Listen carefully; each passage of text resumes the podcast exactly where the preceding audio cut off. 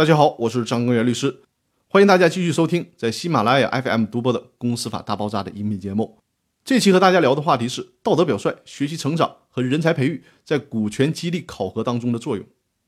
股权激励的其他考核要素还包括了道德表率，比如说在同事、在客户当中的口碑，企业高管对被考核对象的支持率等等，都可以被纳入到道德表率的考核指标。另外一个指标是学习成长。坦率的讲。我个人是比较看重这个考核指标的，这也是我对我们团队的助理进行考核的一个重要指标。我并不太关心被激励员工是哪个学校毕业的，是什么学历，能真正为企业服务，并且有不断学习的能力的人才是最重要的。比如你问一个员工会不会用 Keynote 软件做一个幻灯片，他很可能回答不会。其实不会用这个软件并没有什么可吐槽、可责怪的，我相信大多数人可能都不会。但是对于一个公司，什么样的员工最有价值呢？是面对同样一个问题，他的回答是我不会用 Keynote 的软件，但是他明确的告诉你，让你给他一周的时间，他会利用这一周的时间去学会它，这才是好的员工，这才是值得公司用股权留住的员工。所以说，《非上市股权激励实操手册》这本书当中，把学习成长作为一项考核指标，我是非常非常赞同的。另外一个考核指标就是人才培育。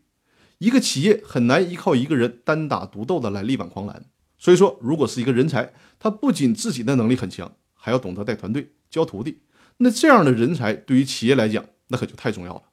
比如说，你是一个连锁的餐饮企业，一个店长能帮你再培育出十个优秀的店长，那你说这样的员工，你要不要用股权留住他呢？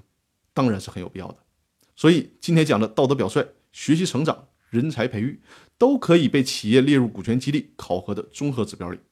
结合前几期所说的考核指标，综合起来对被激励对象进行打分，最终看他们是否符合股权激励计划的考核要求。那这一期音频强调的就是道德表率、学习成长和人才培育在股权激励考核当中的重要作用。更多内容我们明天继续。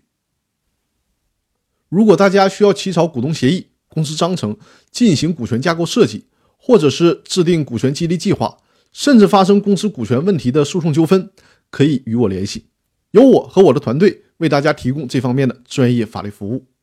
有这方面法律服务需求的听众，可以按照我专辑简介里的联系方式与我取得联系。